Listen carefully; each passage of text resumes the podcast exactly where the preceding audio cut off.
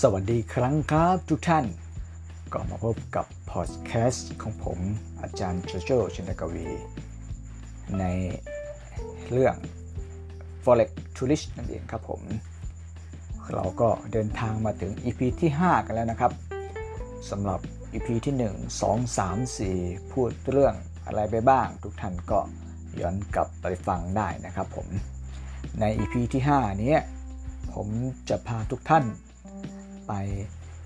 เรียนรู้ MT4 ในมือถือ กันอีกสักเครื่องสองเรื่องนะครับ เรื่องแรกก็คือเรื่องของ Time Frame ครับผม หลังจากที่ EP ที่ 4 นะครับ ผมได้พูดถึงการ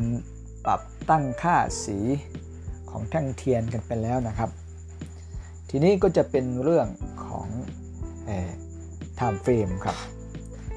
time frame ในในแท่งเทียนเนี่ยมันมีอะไรมันเกี่ยวข้องอะไรกับแท่งเทียนทม์เฟรมใน MP4 เนี่ยมันเกี่ยวข้องอะไรกับแท่งเทียนครับ หลักการของมันก็คือ แท่งเทียนมันคือแท่งของกราฟราคาในช่วงระยะเวลาหนึ่งนั่นเองครับ ก็คือถ้า เราปรับ time frame เป็น 1 นะครับ 1m หรือว่า m1 ก็แล้วแต่ใครจะเรียกนะครับ มันคือการเปลี่ยนแท่งเทียนทุกๆ 1 นาทีนั่นเองครับ m1 นะเท่ากับ 1 นาที m5 เท่ากับ 5 นาทีนั่นเองครับ m ย่อมาจากมินิทนะครับก็คือ 5 นาทีจะเปลี่ยน 1 แท่ง 1 นาทีจะเปลี่ยน 1 แท่งนั่นเองครับ M15 เหมือนกันครับก็คือ 15 นาทีจะเปลี่ยน 1 แท่ง M30 เหมือนกันก็คือ 30 นาทีมันจะเปลี่ยน 1 แท่งนั่นเองครับ ต่อมาก็คือ time frame แบบชั่วโมงนะครับก็คือจะมีแบบ H1 กับ H4 นั่นเองครับ H1 ก็คือ 1 ชั่วโมงจะเปลี่ยน 1 แท่ง H4 ก็คือ 4 ชั่วโมงจะเปลี่ยนหนึ่งแท่งนั่นเองครับ ต่อมาที่ใหญ่ขึ้นมาอีกเขาเรียกว่า D1 นะครับหรือว่า Day นะครับ Day1 หรือว่า D1 แล้วแต่จะเรียกนะครับ ก็คือ 1 วันจะเปลี่ยน 1 แท่งนั่นเองครับ ต่อมาก็คือ Week 1ก็คือ 1 อาทิตย์จะเปลี่ยน 1 แท่ง แล้วก็ MN ก็คือมันมันก็คือ 1 เดือนจะเปลี่ยน 1 แท่งนั่นเองครับ นั่นหมายความว่าในโปรแกรม MT4 ของเราเนี่ย เราจะใช้เทรด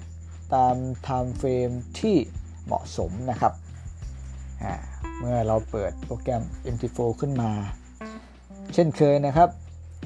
ไม่ว่าจะฝั่งไหนก็จะมีอยู่ 4 ช่องหลักๆ ที่เราจะต้องไปทำทำความเข้าใจแล้วว่าต้องเปิดสลับไปสลับมาตลอดก็คือ ช่องแรกคือช่องคู่เงินนะครับ ช่องที่ 2 คือช่องกราฟ ช่องที่ 3 คือช่องการซื้อขาย คือเราออกไม้ไปแล้วออกออเดอร์ไปแล้วออก buy ออก sell ไปแล้ว จะอยู่ที่ช่องซื้อขายนี่เองครับ แล้วก็ประวัติในการเทรด ประวัตินี้จะบอกกำไรหรือขาดทุนของเรานั่นเองครับนะทีนี้เราไปดูการปรับตั้งค่า time frame ในมือถือแบบ iOS แล้วกันครับ อย่างเช่นพวก iPhone นะครับ พอเราเข้าไปที่หน้ากราฟนะครับทำเฟรมนี้จะเปิดอยู่ที่หน้ากราฟนะครับนะครับ เราเข้าไปที่หน้ากราฟ เรามองไปที่มุมบนซ้ายมือนะครับ มันจะมีทำเฟรมที่เราเลือกไว้อยู่นะครับ ซึ่งไล่มาจาก M1 M5 M15 นะครับ ท่านลองเลือก M1 ดูครับ เห็นไหมครับ 1 นาทีจะเปลี่ยน 1 แท่ง 1 นาทีจะเปลี่ยน 1 แท่ง แท่งเทียนนะครับ มันจะเปลี่ยนสลับกันไปกันมางั้นนั่นเองครับ เห็นไหมครับ ปรับไปที่ M5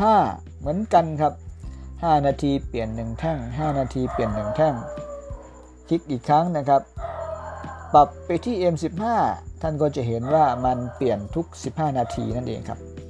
ในแต่ละ time frame จะแตกต่างกันอย่างนี้นั่นเองครับ ทีนี้ไปดูทางฝั่งของ Android กันบ้างนะครับผม ไปที่แท่งเทียนนะครับ Android จะพิเศษหน่อยก็คือมันจะไม่ได้อยู่มุมบนซ้ายมืออย่างนั้นนะครับ เราจะคลิกลงไปที่ช่องว่างๆเลยแล้วมันจะเกิดเป็นวงกลมหมุนขึ้นมาครับ เห็นไหมครับ คลิกตรงไหนก็ได้มันจะขึ้นเป็นวงกลมหมุนๆขึ้นมานะครับคือเราก็จะกด ทำเฟรมแบบ M1 ก็ได้เหมือนกัน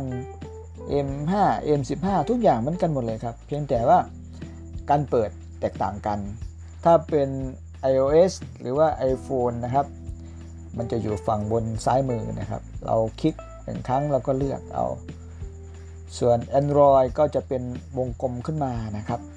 หลักการนี่คือการดู time frame นะครับ ทีนี้ลำดับต่อมาก็คือ คือเราไปดูเมนูด้านบนกันนะครับ ในในโปรแกรม MT4 เนี่ยเมนูด้านบน กับเมนูด้านล่างนะครับ มันจะแตกต่างกันอยู่เมนูด้านล่างเราได้เรียนรู้กันไปแล้ว 4 4 เมนูหลักๆ ก็คือเมนูราคาเมนูกราฟ เมนูการซื้อขายแล้วก็เมนูประวัตินะครับ แต่เมนูด้านบนเนี่ย Android กับ iOS จะแตกต่างกันอยู่นะครับนะไปดูทางฝั่ง iOS ก่อนนะครับ เมนูด้านบนที่เป็นรูปเครื่องหมายบวกก็คือการการคลิกเข้าไปหนึ่งครั้งเนี่ยเราจะเลือกดูว่ามันอยู่ที่ราคาเท่าไหร่ เราเห็นไหมเราเลื่อนไปเลื่อนมา เราจะเห็นว่ามันเลื่อนไปกับเราเลยนะครับ เราคลิกหนึ่งครั้งมันก็จะหายไปนะครับ ตัวถัดมาก็จะเป็นรูปตัว F นะครับ ก็คือการใส่อินดี้นั่นเองครับนะครับตัว X คือฟังก์ชันพิเศษก็คือใส่อินดี้เข้าไป หรือ indicator นั่นเองครับ ใส่เข้าไปในกราฟ ซึ่งตอนนี้กราฟของทุกท่าน มันยังไม่มี indicator เลยนะครับ เพราะว่าผมเพิ่งสอนให้ทุกท่าน